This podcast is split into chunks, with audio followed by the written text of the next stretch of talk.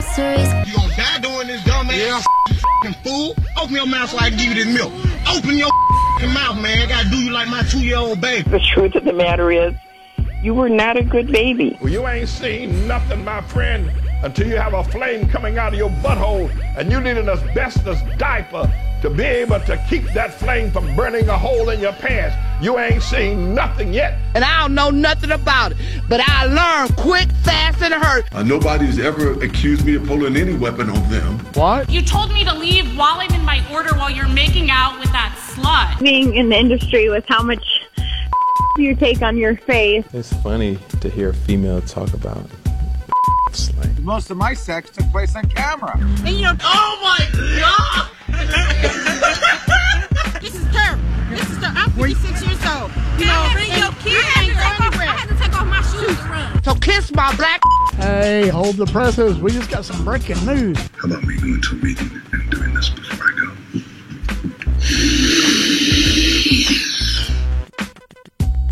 Yeah, we will not be starting this program by snorting coke before we do it. Nope. That's uh dude, apparently nope. if you work if you're an NFL coach, that's what you do before meetings. That is not advised at iHeartMedia. They do not like that. Welcome to the Stansbury Show.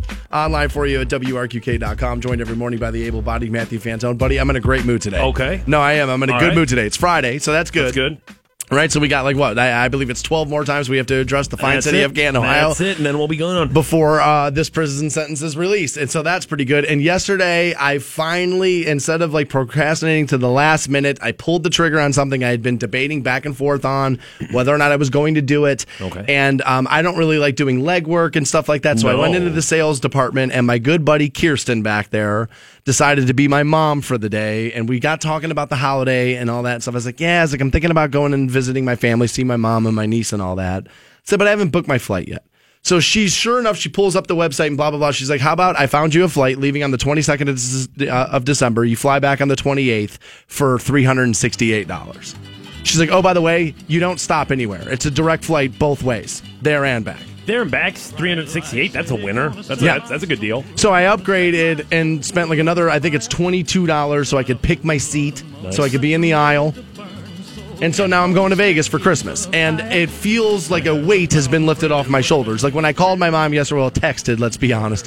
When I texted my mom yesterday and also my sister in law, like it felt good. Like everybody was happy. Like, oh my Right. God, this is going to be great. And I believe they're not telling my niece. So it's going to be like a little bit of like a surprise for her, I believe is what is what their plan is. So that's good. So I, I so I feel because my intention was to go, but what I was worried was going to happen, Fantone, is that I was going to say I was going to go, I was going to say I was going to go, and then I would never book the flight, and then I would have guilt over it over Oh, yeah, of course. the holiday season. Like I, you know, you hear people say a lot, and I'm one of these people. I don't have any regrets. That's a crazy statement. Like you're a human being. You've made disastrous mistakes in your life. I don't care how much you learned. If you don't regret it a little, I think there's something a little wrong with you. And so, obviously, having one parent that's no longer with us, you do regret interactions that you've had. And my mom's lived like 15 years past my dad already, something like that. I think it's even more now.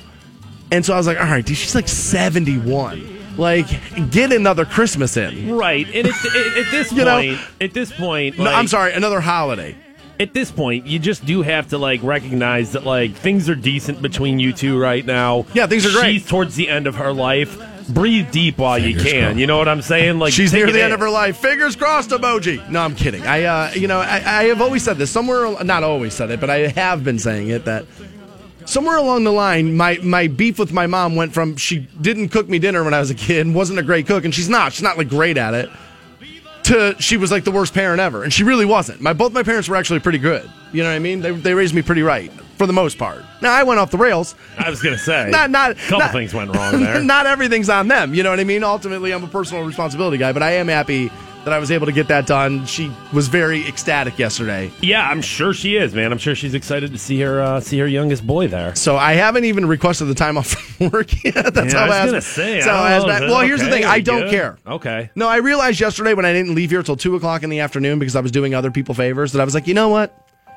I, for as good at this as I have been occasionally, Occasionally, we get we get a, one out of five. I don't do. say no enough, and I don't put my foot down enough, and I don't get assertive enough in certain situations. And so it's just gonna be like, I don't care. No, we we have the time off. It's at that time around the year. I'm taking it. He- You're not saying that. He's pretty good about letting us have time off around the holidays without necessarily making us take time off for some reason. He'll just be like, "Yeah, don't show up to work tomorrow. You guys are going to be fine." So I think we're going to be okay. Um, but no, I'm glad you did, man. I think you're taking a, uh, I think you're taking a step towards like you know bridging that gap between you and your family out west. It's and been like, four years. Yeah, dude. I mean, why not go out there? It's been four years since I've seen him, and honestly, then I started thinking about. it. I was like, yeah, I'm pretty excited because then I can go like hike Red Rock Canyon again, and I can go to one of those. Um, th- there's like these places called Top Golf, Right. which it's like it, it's a driving range, but it, I don't know, it's like a bar and all this stuff. So uh, Vegas has one of those. I'm interested to see that.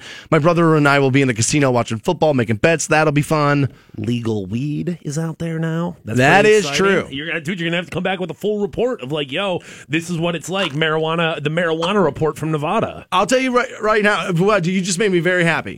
No, you just made me because I realized Okay. this. I've been excited about Vegas now almost 24 hours, and I never once thought of Didn't about even that. think of that. Never even thought of it.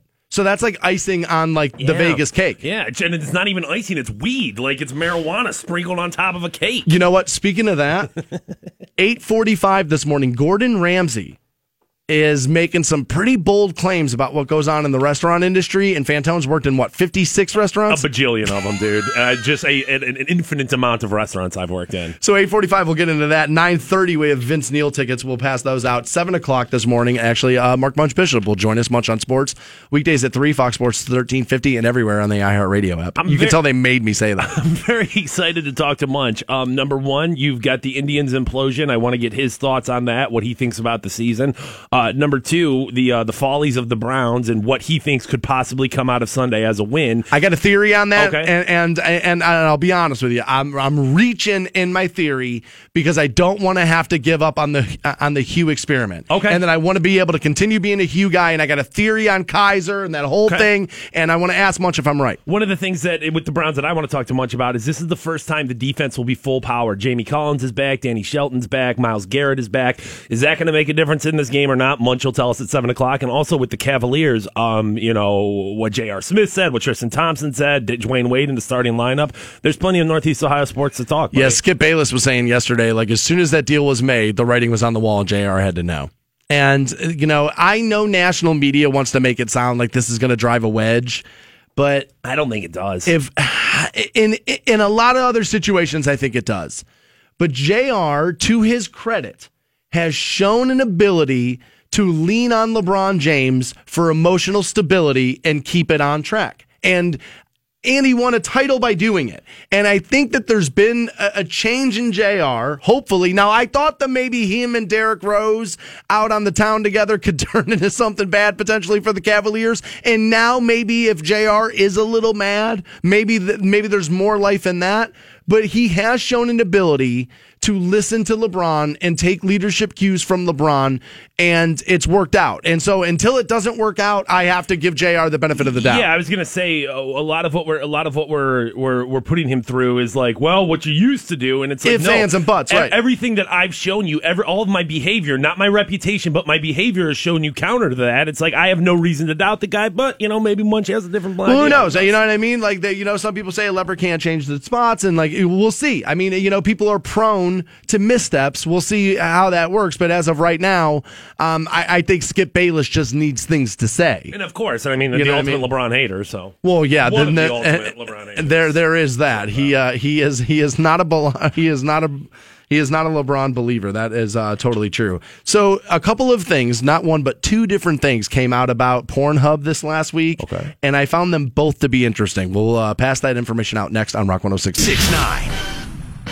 Welcome back to the Stansbury Show. We'll talk to Munch on Sports, 7 o'clock this morning. You can catch Munch weekdays at 3 on Fox Sports 1350 everywhere on the iHeartRadio app. I just found out during the break that today happens to be the birthday of the better half of Matthew Fantone.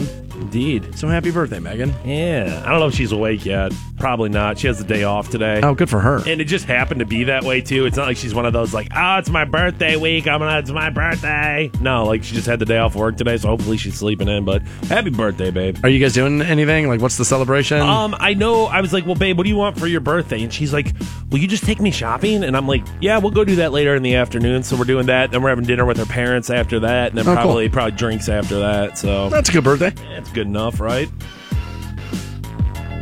Yeah, once you get over like 25, it's like, what what am I really doing for my Right, birthday? Right. There's no need to over, you know, overdo things. I mean, it's not like either one of us are. No, you, know, live that type together. of I mean, person, you know what I right? mean? Like, why put yourself in the poorhouse over a gift? You know what I mean? When it's like, ah, why don't we just Right. Why don't we save our money and like work towards future goals and do those things, pay the rent? Right. right. you know, be adults. Let's do Yeah, that stuff. Take care of stuff. Yeah. Happy birthday. You know, that's crazy because when you first meet your girlfriend, you would think she's like a week long birthday celebration. It's my birthday month. And Well, like, you got to remember, man. I when I first met my girlfriend, and when I first started dating my girlfriend, she was 23, so it probably was that way back then. Yeah, I guess it was could be, yeah. You know, and, and now you know three three and a half years later, it's uh you know. Dude, you know, when you're living with your parents and going to college, it's like, yeah, oh my gosh, it's my birthday week, and Celebrate anything money. that doesn't involve them. Right, and now it's like, nope, we have to pay bills. So, like, no, she's definitely uh, matured in the past three and a half years in that in that sense. There, well, so. that's good for you, buddy. I um, so since the fact that you have a living girlfriend, I would Yeah. imagine that you probably use Pornhub a lot less than some other people who might be listening to the program. Probably less, you know. I mean, I don't want to sound like a uh, like a snob, but yeah, I'm a little bit less. I mean, So this week we found out that millions, most people who were using Pornhub actually were hacked over for over a year in a malware attack. And what it would do is it would come up and it would prompt people for like a whatever web browser you were using. It would say you need to update this web browser, and people just go, "Okay, well, I'll update my web browser." And no, that was a, that was a total hack, and like millions of people were exposed to it. like any any other thing on the internet, standing in the way of you masturbating, you're like, yeah, whatever, manage storage, yeah, I don't care, whatever, Exact- press that button, yeah, accept the terms conditions, I don't care. Why is this box so small? I want to click here. it faster. Right. Well, now in much better news for well for Pornhub anyway, is that they announced that they're launching an AI powered server. And essentially what this for is for is so it will better detect porn stars in like the clips you're watching. So now your searching features will get much much more accurate, they say. Yeah, And so I want to pause here and examine this because if this if the search results aren't good enough for you right now, step away from the keyboard. Right? Like the search results, like, dude, nothing runs or hums like online porn. Nothing. No other business in America runs as well as online, free, by the way, pornography. And that's why, honestly, I am so afraid of online porn. If this was any other form of entertainment, the government would step in and shut it down immediately. If you were stealing music in movies like this, and you were, and then what happened? They put En-ROADS in to stop it. Nobody cares about porn. Watch all the porn you want. Steal all the porn you want. Why? Why? Is it because I'm doing it with my computer and you know it's a way you can get everything you want from me? And dude, I'm not a conspiracy theory guy, right? But porn is like, dude, porn's pretty great. Like if there's some, and it's sex. It's addiction based, meaning what? You'll spend money if you had to.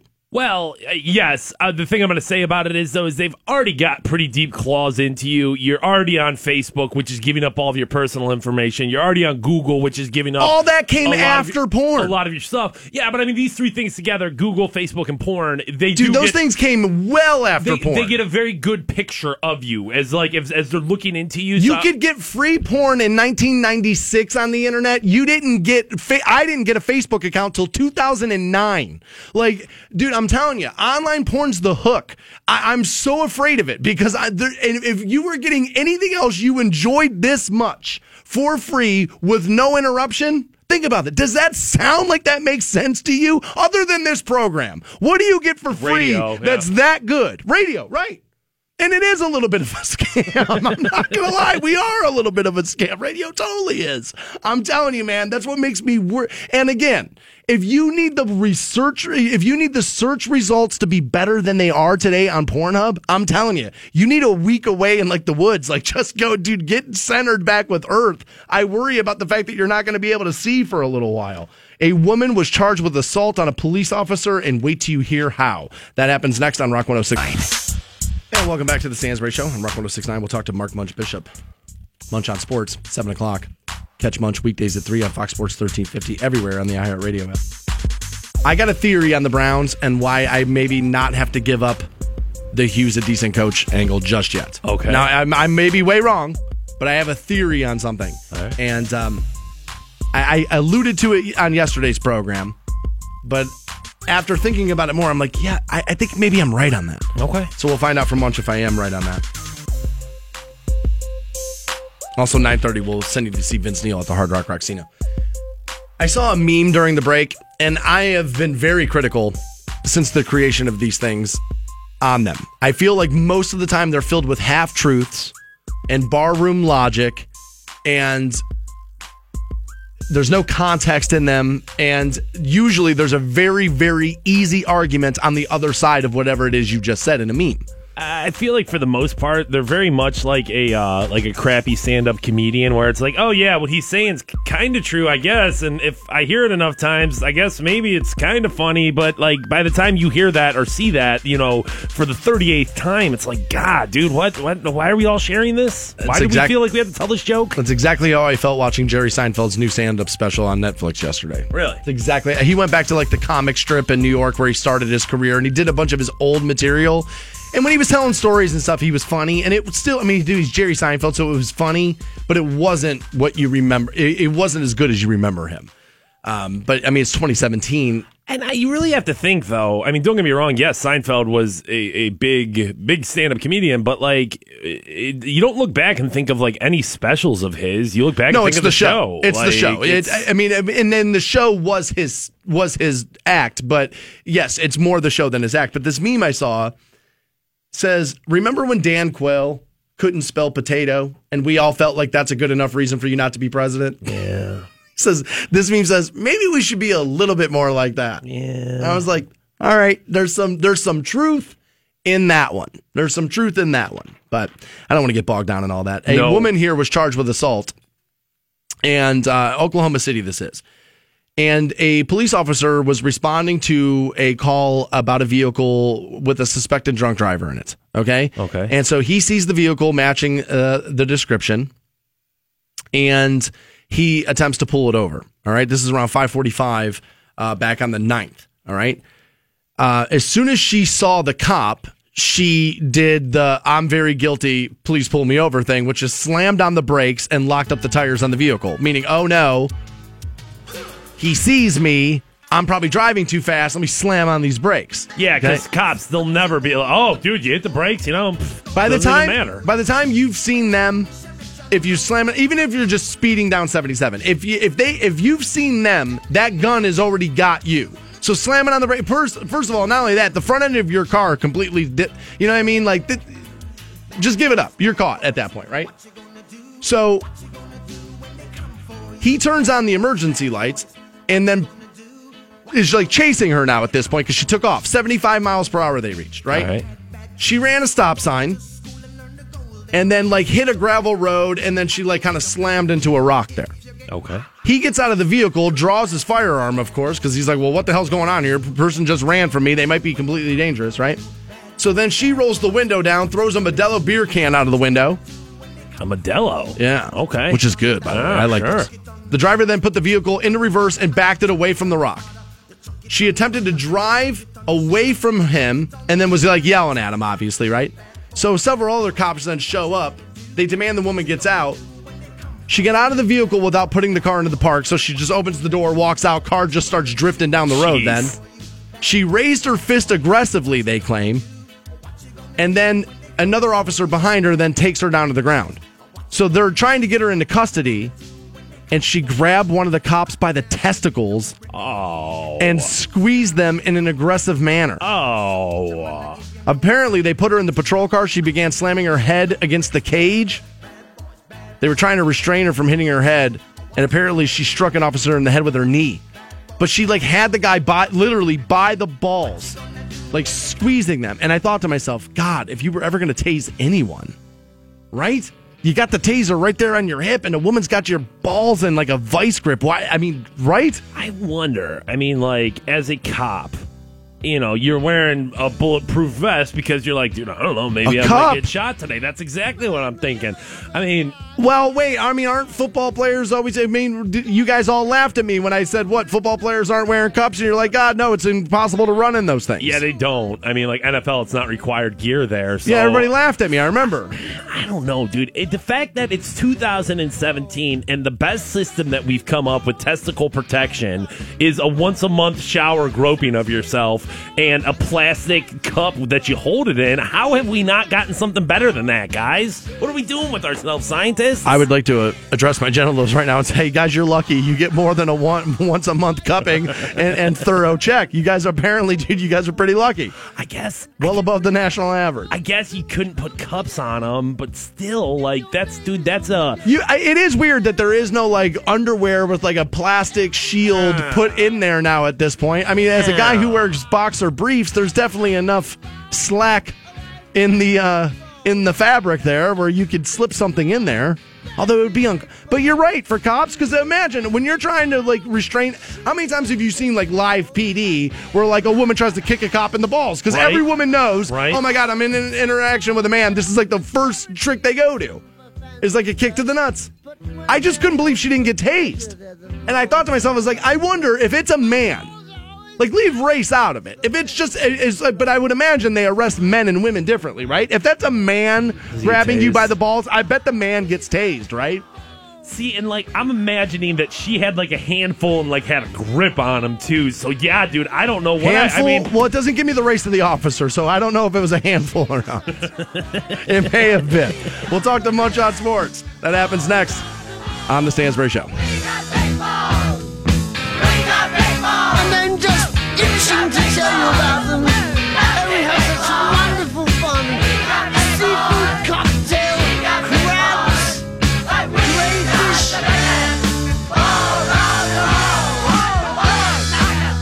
Show on Rock 1069. We do it every Friday at 7 o'clock. We talk to Mark Munch Bishop. Catch him weekdays at 3 on Fox Sports 1350, everywhere on the iHeartRadio app. He asked for a little Judas Priest as a lead in. So there it is. Mark Munch Bishop, how are you, buddy? Brother, I am great, and thank golly that today, this might sound weird at first, that today is the day we do this, because yesterday, I don't mind telling you, I was devastated, Dan and Matt. In fact, Stansbury, I'll tell you this, is that rarely, you know, I, I'm a five, six hour sleep guy. That's just what I need. But uh, yesterday, I got back from doing the show. I was out by 9 p.m. till about 5.30 this morning. Now, that's two days worth of sleep for me. And I think I slept off the tried hangover. I really do. And it was a natural hangover with bad baseball. Well, I, I it was some bad baseball. I can't lie. And I said this the other night that mistakes were made in this series. There's no doubt about it. But they still won more games in a row than any other team in baseball. They made history. And anytime you make history, that's special to me. I'm not I don't buy into this. Well, it means nothing now. I told people all day yesterday. You ask the nacho guy, the beer guy, the valets, the you know, the, the lemonade guy. You ask the restaurants near Progressive Field. Did it mean anything to them because it did. And so I hate that kind of mentality. And I saw a lot of people jumping off the Tito bandwagon and wanting to move off of Tito. And I got to be honest with you, Munch. I think it's a crazy move. Am I right or the haters on Twitter right? Number one, no. The haters on Twitter are not right in any way, shape, or form. And one person spouts their mind, and it's like like lemmings. Let's all jump off the cliff together. Dan, I want to back up with you because number one, you're exactly right about this tree. Now, I'm talking about you know a team that media people in every city told me the World Series goes through them. So that's why I was devastated Wednesday night. Uh, some of the stars, I know they lose together. That's why the guys are stars. They rise up. However, to tell me the feeling we had, Stansbury, during that 22 game winning streak means nothing, then you know what? You can kiss it where the sun don't shine, okay? Because as that streak went on, every day was glorious. Every day was joyous. Every day we were biting our nails. I only got seven to bite, but I'll take them. But think about this too. The day that we lost the streak, Dan, and I told this to you, is that I got street baller buddies from the old days called me crying from across the country saying, dude, I've never seen anything like it. The team came out and clapped and saluted the fans in the stands. No, man, to say that did mean anything, that is just flat out stupid. To move away from Tito, the best manager in baseball, that's even more whack, you know. And I'll stand side by side with you. We'll throw down if we have to, Yeah. you know, verbally, whichever way. Those games were sold out, and the Indians were having problems selling tickets after going to the World Series last year. To tell me that those games didn't mean anything because you don't get a title, that's crybaby menti- that mentality, and I just can't. I, I just can't do it. I, I to move off of Tito, which is probably the best manager slash head coach we have in the town. I think that's pretty much easy to say. I think it would be a stupid, stupid stupid move. I, I just don't like that move at all. Uh, Munch, Hey, one- I think we're looking. Go ahead, bud. I, I think we're looking for a lot of answers in this. You know, everybody felt that after last year's run,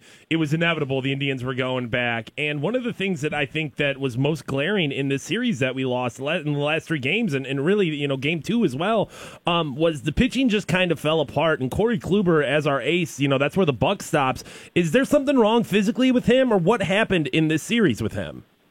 There will be no excuses, guys. Okay, now I want to take you back to the the, the one nothing game.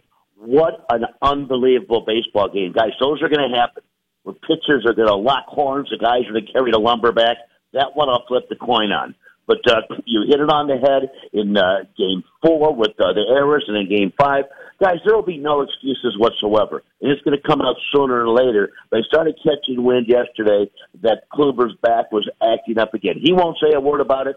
The Indians won't say a word about it. Uh, what would he have treatment or anything? I do not know. But you know, you look back at the game. He threw two good pitches. Now you can lose a game on one bad pitch, but what shocked me with his pitching, well, I'm going to use a big word, guys, with his pitching acumen is that think about this. He threw the same pitch twice to Didi Gregorius that he hit for home runs.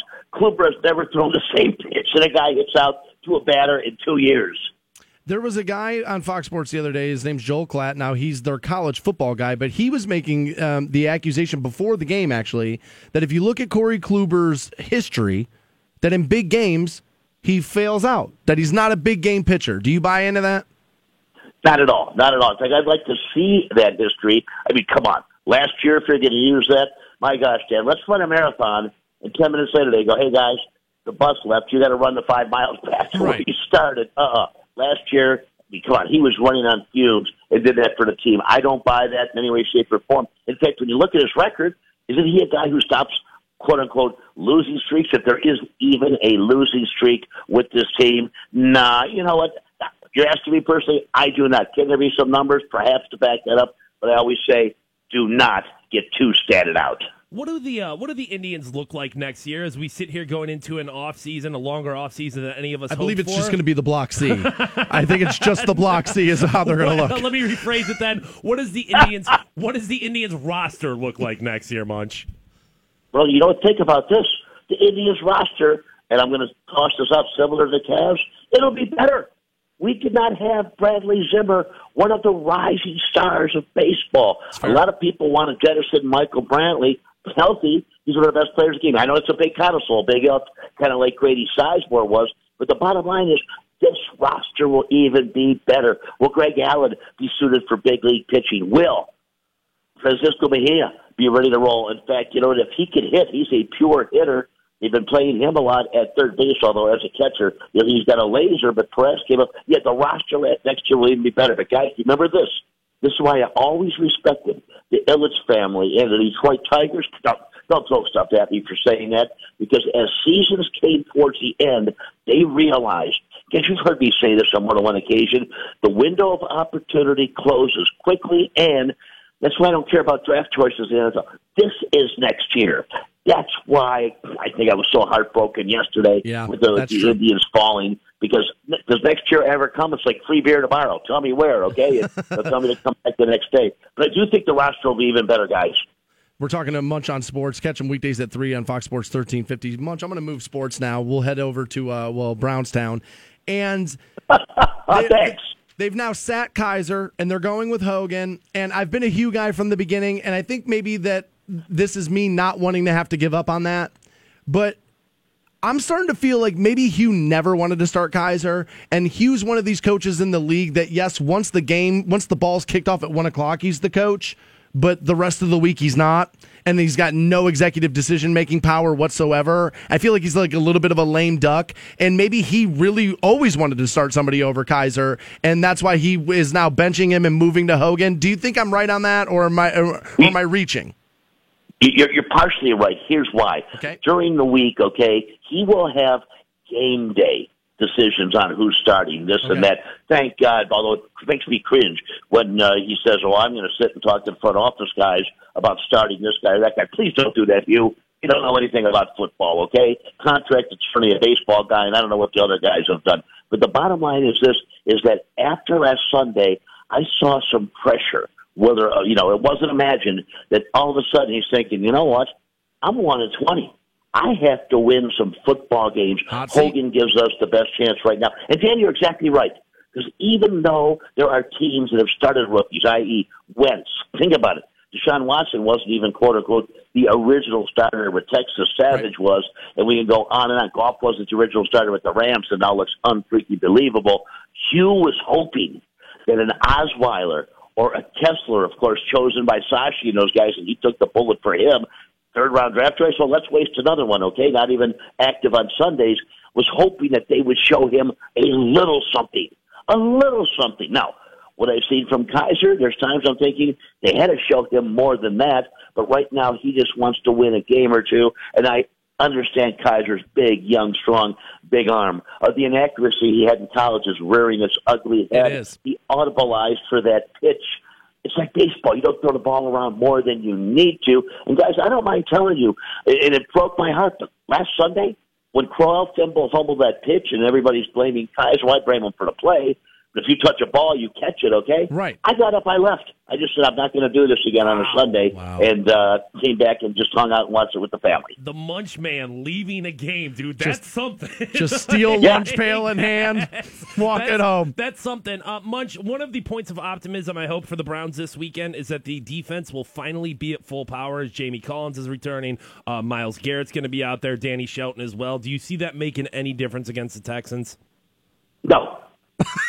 Collins, you asked, okay, Collins makes Schobert and Kirksey look better than just average linebackers, okay? But until uh, Jason McCourty has proven he is the only DB that can cover somebody. But as long as Gregg Williams plays his DBs 30 yards back because they can't pass cover, then bang. No, to me, it's not going to make that much of a difference. Should Darren have another sack or two? I would hope so a number one overall needs to make an impact. Heck, the first three days, uh, the first or the first two days, first, second, and third rounders should be starting and playing. You know what? By them playing, it makes the score 31-13 in favor of Texas instead of 45 to 13. We're talking to Munch on Sports. Catch him weekdays at 3 on Fox Sports 1350 everywhere in the iHeartRadio app. Munch, I got a couple of Cavs questions for you here. Um, Yes, sir. So LeBron, they say he's re-aggravated his injury. Should we just sit him for the opener? Do you know what? I mean, as much as it pains me to say, and even more so, as much as it pains me to say when people would you, you've heard about dynamic pricing, right? Yeah. Uh, you're talking Loudville seats four fifty a piece for that game. It hurts, but if he's hurt, he cannot play. Okay, if he's injured, pardon me. Sure. If you're hurt, you suck it up and you play. If he's injured, yeah, because ankles, guys, you see them. They linger. Oh, they yeah. last a long, long time. Look at- look What's at Durant. shocking, it shows. Go ahead. Well, look at Durant. You know what I mean? He sat out how long because of that. And so I, I don't want that situation with LeBron. I agree with you. I think if he's hurt or injured, rather, I think you do sit him. Now, let me ask you about the J.R. Smith situation because I know the national Yes. pundits are trying to drive a wedge here. And that, you know, Skip Bayless was saying, well, you know, as soon as that deal with Dwyane Wade was made, J.R. Smith had to know. And now he's coming off the bench. And some people are saying, yeah, he admits that he's aggravated. But I think that's just a guy who's saying the right thing. Like, yeah, dude, I want to play. I'm an NBA player. I want to play. But understands what, what's going to happen. Is this going to be a chemistry issue for the Cavs or no? Absolutely not. And you know what? like you hit it again, bro. Bro hug over the phone, okay? Is that JR, for him to say he wants to play, don't just, doesn't he? Yeah, You know, the I'd thing that got me, and, and I know it was a while back, but when the Indians and Marlins were in the World Series, they pulled Charlie Nagy out of the starting rotation. He kind of went like a sheep to the slaughter. You know what I mean? Sure. He should have came out and said, I want what's best for the team, but damn it, don't you dare take the ball out of my hand. I will support anyone who's out there. Heck yes. You want JR to say you want to play. Heck yes. He's a competitor. Heck yes.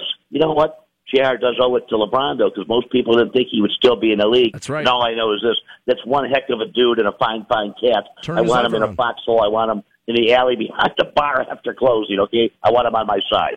No question about it, dude. That's totally who you want on your side of the dark. alley. Absolutely. That's Munch on Sports. Catch him weekdays at 3 on Fox Sports 1350, everywhere on the free iHeartRadio app. Munch, thank you so much, man. We'll talk to you again next Friday.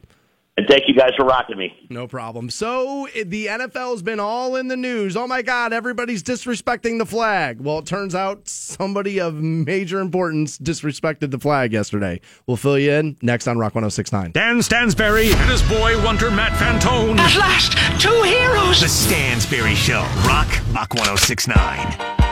Welcome back to the Stansbury Show. I'm Rock 1069. I want to thank Mark, Mark Munch Bishop again for joining the program every uh, Friday at 7 o'clock. He just makes me laugh, that guy. Munch, Yeah. the defense full power, going to make a difference? No. That's just the best ever, dude. He's the best. He, uh, I can't believe left left the Browns game. It just feels like that's almost like it's sacrilege. The dude's been through like decades of crappy Browns action, and the team this year is so bad. Now he's leaving games. Yeah. Wow. I mean, I've been, I, I can't even count. Wow. Honestly, how many Browns games I've been to with, with that guy? Because when we were in promotions together, like we had to go to the game every Sunday. And so it was like three years straight. I went to every home game with him.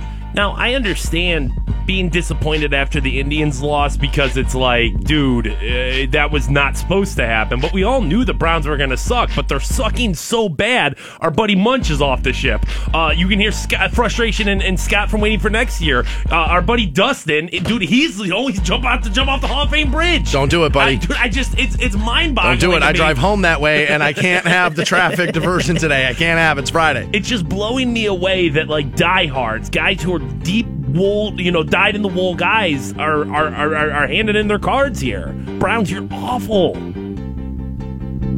Yikes. I'm excited to watch on Sunday though. I'll be watching. I'll be watching too. I'll say I won't, and then there I'll be, nachos, sitting on the couch watching it.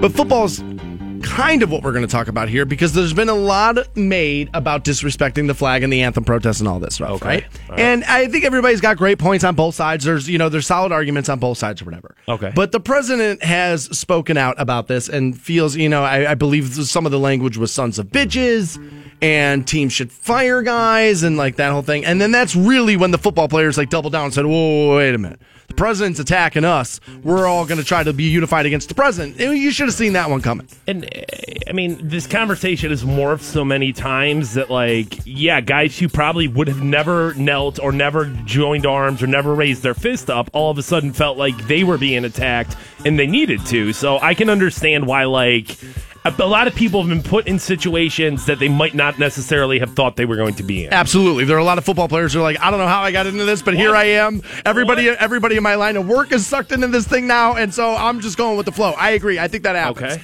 Right? But Trump's been kind of like ramping up the that's very anti-American and you're disrespecting the flag and the military and all that. Right. And I, again, before we get into this, I just want to say, like, I am not a Donald Trump hater. I'm not. I did not vote for him, so you know where, you know, my biases or whatever. I did not vote for him, but I felt like I had a gun to my head and I was making the choice of lesser of two evils, really. I was no Hillary lover either, right? But now the president has got himself in a little bit of hot water because the other day, after like rallying against professional athletes over this stuff, he joked on Wednesday about a bugle call that is part of the armed forces' time honored tradition of showing respect to the stars and stripes.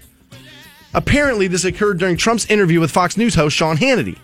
It was being done in an airplane hangar used by the Pennsylvania Air National Guard in Harrisburg, and before his address on tax revision. And so Trump says to Hannity, What a nice sound that is. Are they playing that for you or for me? Then he turns to the audience. They're playing that in honor of his ratings, he added, talking to Hannity. Or about Hannity, rather.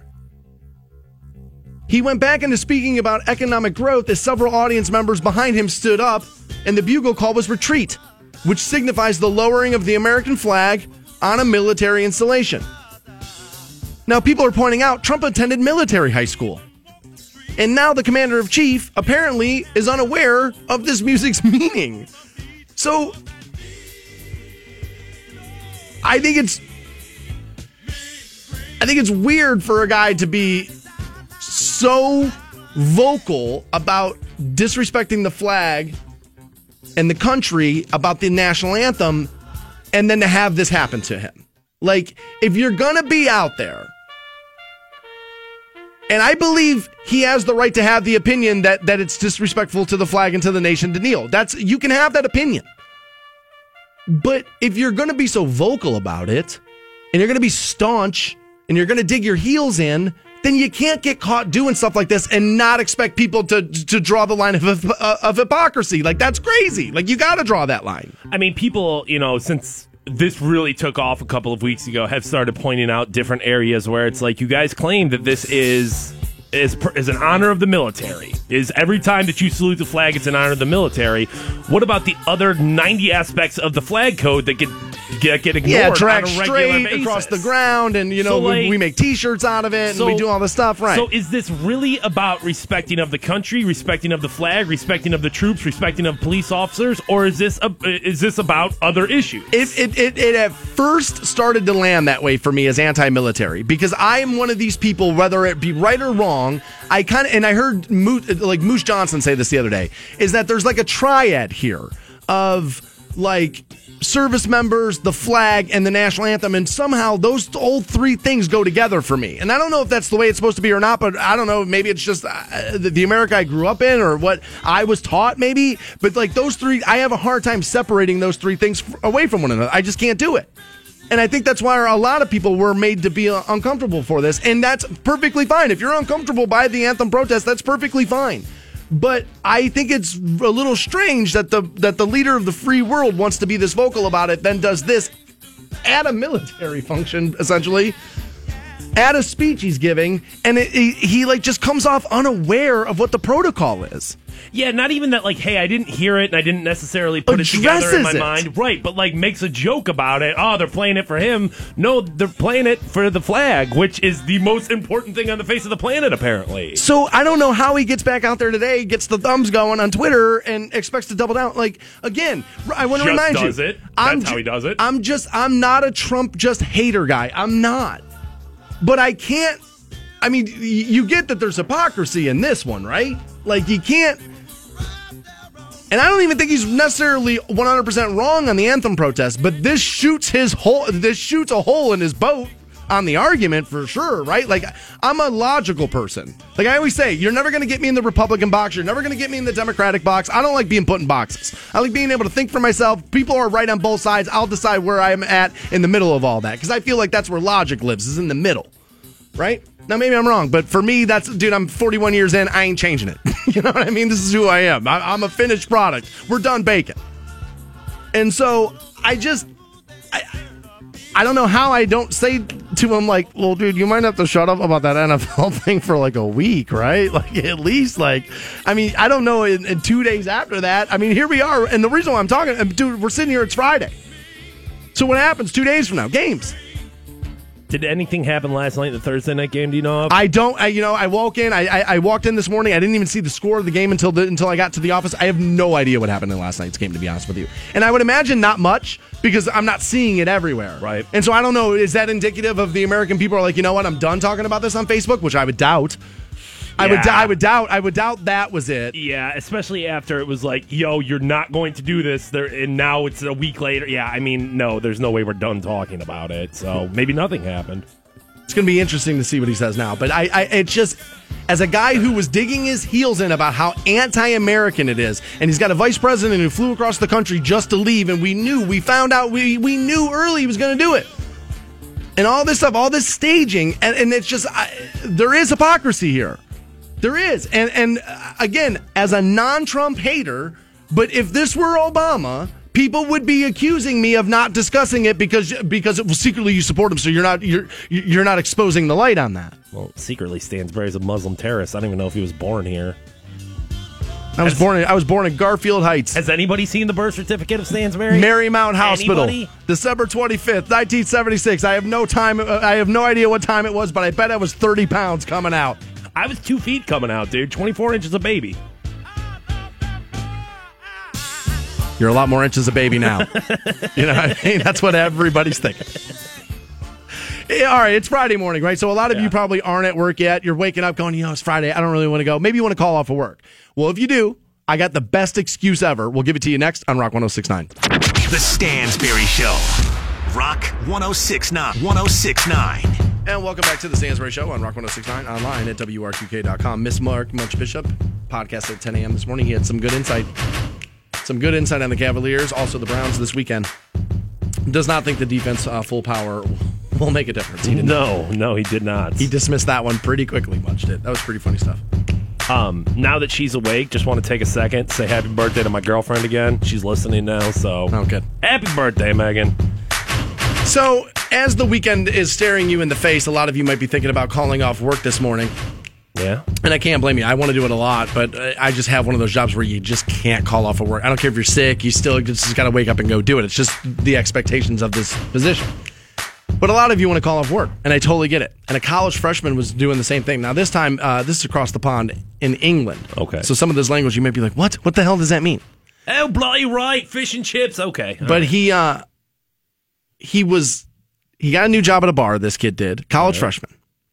And his training session was supposed to start the next morning at 10 a.m. Okay.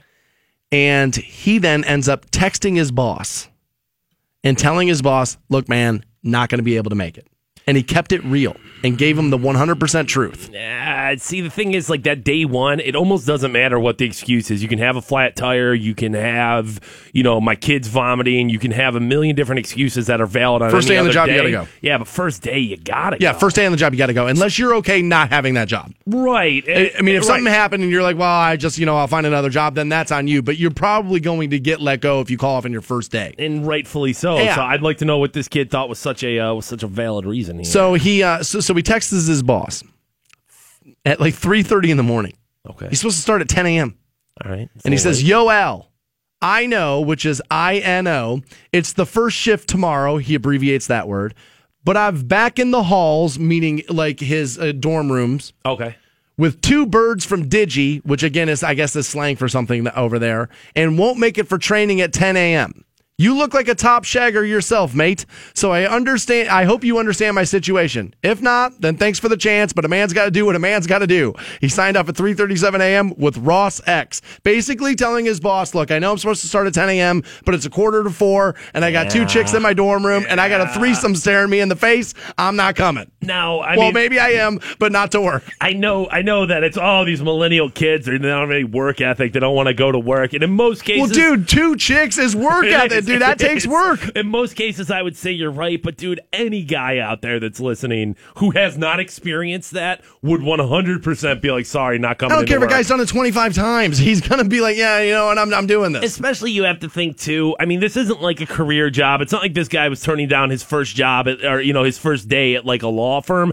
It's a bar job, Right. And like there is a little bit of, dude, you can go get another bar job. You're not necessarily going to be able to pull off another threesome. Like you've got the opportunity in front of you. Take it while you got it. brother. That though that's true. A threesome is one of those things where if you catch one in the wild, you don't. It's not a catch and release system. Like you, you, you know what I mean. That one you mount on the wall And- and or the mattress. And here's the thing is that like you're not going to have other opportunities at that. You're not going to like once you're out of college and you're like, all right, well, you know, I've uh, you know, I, I've started my job, I've started my life. Those things just aren't as frequent. So I, I can't blame this kid at all, not even slightly. No, yeah, I would have done the same thing. He's like 19 years old. I would have. I would have totally done the same thing at 19. Like, here's the thing: would I call off today for a threesome? No, but I'd be late.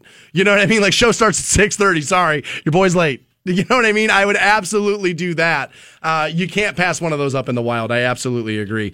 Roger Goodell's wife now is in the crosshairs. And uh, so we're, we're going to talk to you a little bit about this and a little bit about Rose McGowan and what I think it means for Twitter and social media. All that next on Rock 1069. The Stansbury Show. All right, I like it. I like it a lot. Rock 1069. Hey guys, you guys, Stansbury here from North Canton Collision. The folks you call if you've been into collision, big 1069. And welcome back to the Stansbury Show. Win your way into the Vince Neil Show, 930. He's playing the Hard Rock Rocksino, Northfield Park. Tickets went on sale. Well, no, they go on sale this morning, 10 a.m. Yup. We'll get you hooked up at 930. That show's in January at the Hard Rock. We'll send you. So I got a couple of different stories here about Twitter. Okay. And I felt like they were pretty interesting. At Stansbury shows how you find me, and at Fantone's how you find him on Twitter, by the way, as we're going to discuss the platform. Okay. But yesterday it came out that Roger Goodell's wife uses like a fake alias to respond to like NFL writers and stuff who bitch about her husband. And this got discovered.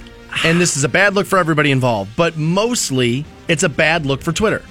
This is very much to me like when Kevin Durant had been exposed for using a fake Twitter account, a fake name on Twitter, to respond back to haters. And a fellow broadcaster for Fox Sports, Jason Whitlock, pointed out that all this does is prove that Twitter's 100% fake.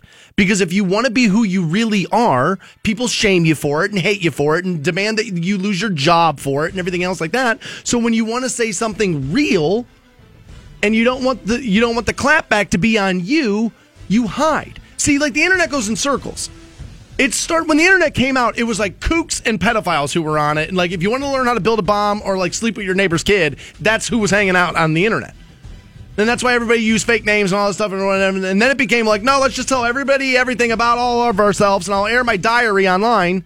And then it became using your real name. But now, because of how heated the climate is on social media, if you want to speak truth, you got to hide behind a fake name. I think it just exposes the fraud that is Twitter and the mentality that is on Twitter. Yeah, I mean, there's going to be fake aliases on anything. I mean, there's plenty of fake Facebook profiles. You know what I'm saying? But Xbox, you know, Xbox Live, and yeah, Right. peop some people don't want their real name out there. Some of it is that I would agree. Um, I just can't wrap my head around being in the situation where you would uh, create a fake profile to engage with haters. Now, if Kevin Durant was like, you know what, dude, I'm gonna come up with a fake Twitter profile, and like, if somebody's like, yo, I love Kevin Durant, then you can tweet at him and like maybe get like an ego boost. But if you're out there like fighting with people, like I'm sure Roger Goodell's wife was fighting with people who were talking crap about him, that just seems like such a waste of time, a waste of energy, a waste of like emotion. Like, why would you do that? Well, it speaks to who you are, I think, too. Like, you know, Rob Parker again was was saying about Kevin Durant. It's like, you know, dude, you just won an NBA title. You got a mansion. You got all this money. Like, if you're sitting in your basement tweeting at haters under a fake profile, like it speaks to like a sad life. Right. I mean, like I, Roger Goodell's wife. I mean, the guy's what was it? It's twenty million a year, fifteen million a year, Forty-four million dollars a year he makes. Forty-four million dollars a year. So it's not, I believe, right? It's not like it's not like it's not like she doesn't have other ways to fill up her day, lady. And I mean, I guess maybe you can make the argument of well, she doesn't. She's just sitting around in a mansion by herself, hearing people talk crap about her husband. It's Yeah, but like- start a foundation. I'm sure she. Right. does. I'm sure she has one. I mean, I'm sure she does. But like, run the foundation. Right. I mean, Right? like, I, I- I can understand if you, as his wife, was like, dude, you know, people talk so much ill about my husband, and it's all online, and it's these public forums, and people, you know, get get this misconception about And they who he think they know, and they don't. Right. So hearing all those things and knowing all those things, if she said. You know, we get paid handsomely. You know, I'm going to start an anti online bullying foundation. That makes sense to me. Okay, you're trying to reduce that. You're trying to, you know. Use a personal experience to say, Mhm. look, look at what happens to Roger. Right. I'm sure this happens to a lot of you. We would like to see less of this. That's a good idea. This is Roger Goodell. Now, if it's just some kid in the seventh grade named Roger getting made fun of, we got to stand up for him. But to stand up for the commissioner of what's arguably the, like one of the biggest corporations on the face of the planet, Not right now. I, I, I, mind-boggling. What are you doing, lady? Yeah, I thought. That, I, I just think. doing? I think it's interesting, and I think it points to like, look, like, dude, like a lot of what you see on this site and the virtual, sig- you know, the virtue signaling and all this stuff. It's all fake. Nobody believes any of this stuff. And, and and how fake must it have been when somebody was coming at you for coming at Roger Goodell? Because nobody likes that dude. Nobody's like, you know who I'm going to stand up for today is Roger Goodell. I'm the one guy who does kind of get his back and say, look, he's just the guy who makes the trains run on time, and that's why everybody hates him. Right, but you're not out there. If No. somebody's tweeting at NFL, No, no, no, no, no. Roger Goodell sucks, you're not going to be like, I'm not the shield Right. for Roger Roger Right, Goodell. I'm just you know sometimes I feel like people just like to hate people just to hate on him, and so sometimes I like to get his back when I think people are being unfair to the guy.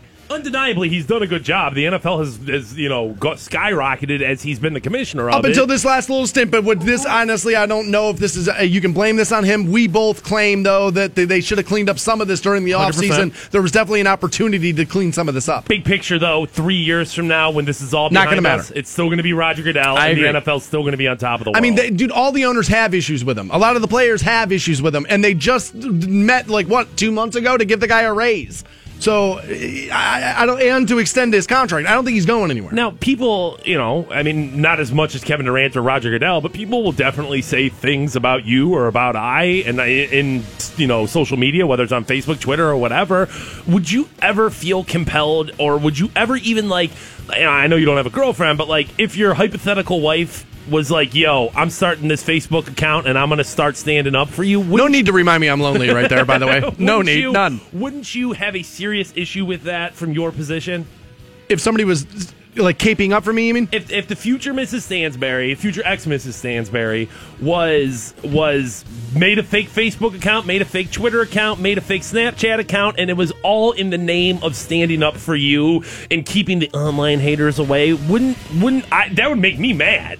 It would make me mad. I've said plenty of times um, that I've had conversations with women that, that I've dated while doing this. That look, this is my situation. I understand your desire to want to protect me. I don't need you to protect me. And I always tell women who I date the same thing. If you engage with the listener, I have I lose ground to protect you. I always say to the audience, know your boundaries. I'm, I, I love the fact that you guys want to listen, you want to interact, you want to know more about our lives and this and that, and I'm all for it. I'm one of the most open radio guys I think there is. Like I'm pretty, you know, clear, and I'm like, I'll hang out with you all. Dude, I go golfing with listeners. Dude, a guy, a guy hit me up in an email three years ago, asked me to play golf randomly. My buddy Seth, and now we're like, you know, the best of friends.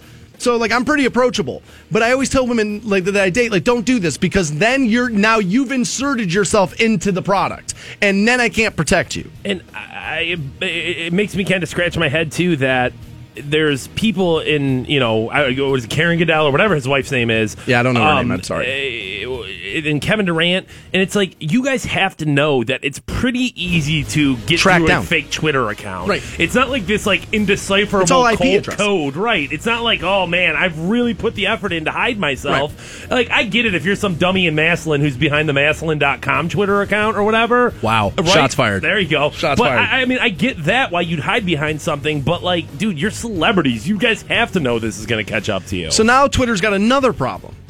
Okay? All right. Let alone the fakeness that's on it, and I think people are starting to wise up to it a little bit. I, I, it's a little slower than I would like, but I think people are starting to wise up to it. But now Rose McGowan, actress who once upon a time was married to local boy of Marilyn Manson, I Oh, believe, yeah. I believe no longer is. Oh yeah. And she was an actress. She was in a couple of things on the CW. She did a couple of Affleck movies, and she was pretty big at Miramax in the early '90s, right? And so she had made the allegation that Harvey Weinstein, the, the head of Miramax and the Weinstein Company, had raped her, right? And Twitter suspended her account because I believe she used a private phone number of his and posted it, which again violates their terms of use. But now what's happening is because people want to be so against Harvey Weinstein, people are taking are caping up now for Rose McGowan on Twitter, and there's now a hashtag movement which is women boycott Twitter. And women are saying, look, we're not boycotting this because we hate it. We think this platform is great, but it could be better. Well, better isn't allowing people to to, to throw out you know personal phone numbers and, and letting that happen. That's not better. But I think this is going to be a problem for Twitter because primarily who's on Twitter it's the leftist. It's it's it's a definitely a platform. At least it seems to be for me. I, I don't know. Maybe I'm wrong. Maybe I read too much into it. But it definitely feels liberal leaning to me. And that's a guy coming from a guy who leans left. But a lot of times I read Twitter. I'm like, oh my god, just chain yourself to the tree already, sissy. Like there's a lot of stuff that I, I read like that. That's coming from a guy who leans left. And I think if if those if those people start to feel as if they don't they, they don't feel connected to your platform because of this stuff this could be hurting. They already lose members every month Um, but they continue to stay open. You know what I'm saying? Like it's felt like since the beginning of all this, it's like, well, they're not making any money, they're never doing anything, but they continue to to have the platform. So, I, I mean, yes, losing people is not a good thing. At the same time, I don't know if this is going to be like the bullet in it that's like, you know, I, you- no, you I, I, no, no, no. I don't think this is the bullet. I don't think this is the, you know, this is the straw. But I think this is starting to walk us down that path. And maybe this is me being optimistic. Maybe this is me wishful thinking. But I kind of would like, as a guy who's on all this stuff, but again tells you all the time, I only do it really because it it, it creates opportunities for my business. But I would like to see us, like I always say, things go in cycles, man. I would like to see people go, you know what? This internet thing is ruining me. Like, you know, somebody said to me yesterday, my, my friend Megan, actually, uh, she, she's like, I know you hate memes, but take a look at this. I want to know what you think about this. And she sent it to me and it said, You remember back in the day when you were in chat rooms, you would type BRB, which meant be right back. And you would type that because you were going to step away from the computer. It's like, Nobody types that anymore. We never leave. We live here now. And I thought to myself, wow, That's actually a profound statement because there I was, I like sitting there thinking, "Oh, that's that's crazy," and I was like, "Well, really? I've been staring into the screen for the last 16 minutes." Toothpaste isn't going back in the tube. I know what you're saying, and boy, it's it'd be nice, but like, I don't know, dude. Everybody says that. Everybody says that, but everything goes in cycles like that. I could see, you know, I love the late 2000s on VH1, and people are like, back in the day, we were walking into manholes because we couldn't stop looking at this device in our hand. Maybe. And may, like I said, maybe it's wishful thinking. But the, the, the lying and the false flagging and the pretending and the virtue signaling all over Twitter, I think it is starting to get nauseating for a lot of people. And you're not being authentic. That's the, the whole thing. The whole thing was in the beginning, well, I'll just tweet out what I think and it'll be authentic and it'll be me. But it's not authentic because if you don't follow the narrative of what everybody wants to pretend they're so seriously behind, you're then attacked for being the opposite thing. There's no, it's turned us in, it's, I always say it, it's the digital Roman Colosseum is what social media is. You're just all out there waiting to thumbs up or thumbs down and find out whether or not somebody's career lives or dies. And it's a little strange that we feast off the bones like that, but I guess that's human nature and that's probably not going anywhere anytime soon anyway. Uh, another issue hitting social media is fake news, right? A lot of people think that's why we ended up, you know, with the election that we had and all this stuff. And, you know, fake news is permeating social media. Facebook thinks they have fixed it. We'll tell you how next on Rock 1069. 1069. And welcome back to the Stansbury Show on Rock 1069. 930, we'll pass out a pair of tickets to check out Vince Neil. He'll be at the Hard Rock Rocksino in Northfield Park in January, and so will you. Those tickets went on, no, don't go on sale until about 10 a.m. this morning. You can beat the box office with us at 9.30 this morning. 1-800-243-7625 on those. Fantone, I thought John Cena's whole thing was that I could not see him. You can't, dude. You, you you look for him, you try to find him. Cena, he's nowhere to be found. Then why am I watching a video at WRQK.com of him butt chugging a beer? It's a good question, Stansbury. I, didn't can- post that up. Why are you watching I- that video? because I posted in the Stansbury Show section of WRQK.com and I'm watching John Cena butt chug a beer. I've also just tweeted it out at Stansbury Show. You'll be able to see it there. I'm going to post it at Facebook right here momentarily. Facebook.com slash Stansbury Show. Yeah, I thought his whole thing was I, I'm not able to see him. And then sure enough, there he is, center screen. Apparently, this is for some new movie he's in called Blockers. I don't know about that movie. I don't know about John Cena, but I know a lot of uh, I know a lot of listeners of the program, big wrestling fans. So I figured Cena probably would do well for us. Oh, I'm being told uh, Roger Goodell's wife is hot, and apparently she was on Fox News for a while back in the early 2000s. Who would have ever guessed that Roger Goodell's wife would be hot? Never would have thought that. Boy, a guy making forty million dollars a year. Never No, thought. I mean he wasn't always making $40 million. I'm sure he was always doing all right for himself, right? Yeah, I mean his dad. Um, Yeah. His dad was a politician, right? Yeah, so yeah. I'm- willing to bet. Yeah, there, there, there were probably some. Uh, yeah, there's probably some money in that family. I. Probably. I would say she was probably attracted to that. Yeah, the chicks they seem to like the money there. It's not the worst. From what I've been told, I've never had any, so Yeah. God, I don't know how the hell I would ever know, but that's what I hear. So uh, you hear fake news a lot, and uh, you know I, I said once not not that long ago that you know people make fun of the fake news thing. They make fun of Trumpers for saying fake news as if that whole NBC News thing didn't happen. You know what I mean? Remember where the guy faked the news? That whole thing. We're talking about Brian Williams. Yeah. Um. Yeah. I mean, there's no doubt about it that there's going to be you know lies. There's going to be people who who do things, but I think the problem is is when you just scream it at everything you disagree with. It's not like, hey, here's evidence of like something fake that happened that the news got wrong and maliciously lied about. It's just like, hey, I don't like what you're saying to me, therefore I'm going to. Say I fake agree. news. That, that's a huge problem. I think part of the issue there, though, is is that people have a complete distrust of the media right now, and I don't think that that's completely unwarranted. I really don't. I think, um, and I was arguing this with somebody the other day, and they said, "Well, you're the media," and I said, "Well, not really," and here's why. Back in the day. I would be considered to have been employed by a media company, but would refer you to the news department for factual information. What has happened is, is with the explosion of cable and, you know, all this stuff, that they fill airtime and opinion heads, viewers look at opinion heads as news media and the companies realize that and they allow you to do it. So it's partially them and it's partially us, the viewer. It is partially the company's fault because they know what's happening and they're just standing idly by going, they think this person's a journalist and it's not. And so that's how the fake news culture is happening. And the companies are doing that because they know it'll drive more eyeballs to the products. They're going to make money and CEOs, uh, no matter what the company is, are probably ultimately at the end of the day have bad intentions, right? And so that's just the way it goes. But fake news, I, I was told, is what led to President Donald Trump being elected. That that Russia was like in you know infiltrating Facebook and like these fake stories kept going around about Hillary Clinton, and like that's what ended up you know having a lot of people voting for Donald Trump. Um, Which I don't necessarily buy the logic of because the left's been screaming since the election. Well, she got three more million votes. So I don't know how much of that stuff really happened. by focusing it on places like Michigan and, and Wisconsin, where that's where like the difference was made. That's where the electoral college was. You know, that's the swing. Okay, so their argument that it wasn't geared to the entire country, that they were, that it was like hyper defined. Yeah, Okay. it- it- all right. Well, then that, that may hold up. That may hold up. I don't know. I haven't seen enough evidence for me to say, well, yeah, that's definitely what happened. But I do believe that we live in a culture where people post things that they didn't read or check out for themselves. I do totally buy that. do it all the time. I see it all the time. I see it every day, right? Now, Facebook says that their new fake news banner label, essentially, is what it is on an article. They've seen it in in application. It will help reduce the spread of a fake story by 80%, they claim. BuzzFeed got an email sent by Facebook. They got their hands on it.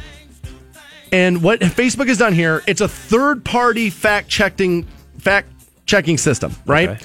And I know what's going to happen is that people are going to say, "Well, no, Facebook eh, they're on one side of things and so I don't care if they say it's third party, it's not and they're going to still be biased towards one side or the other." And honestly, I agree with you.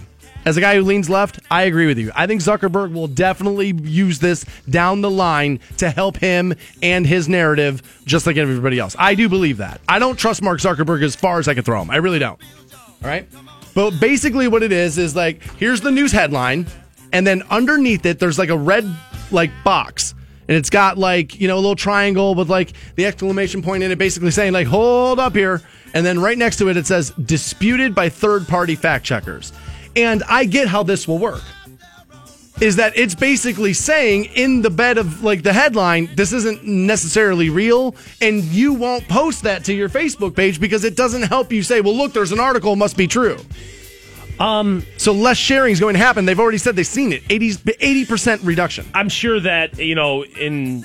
Uh, in, in, in certain tests and in certain like situations that's going to work but i think a lot of people aren't necessarily going to care if it confirms what they already believe. Oh, I think if it says basically in the headline, this might be false, that what the first comment of your friend is going to be, it says right there that this is, and it, that may, and th- th- that alone will be enough to have people go, you know what, I just don't want to hear people say it, so I'm not going to post it. Um, I, I'd like to think that's how it's going to work. I'm just concerned that it won't. I'm concerned there's going to be people who are like, doesn't matter to me. Like, I mean, how many times I've been in, you know, and I've stopped doing this because it's it's it's proved to be like fruitless.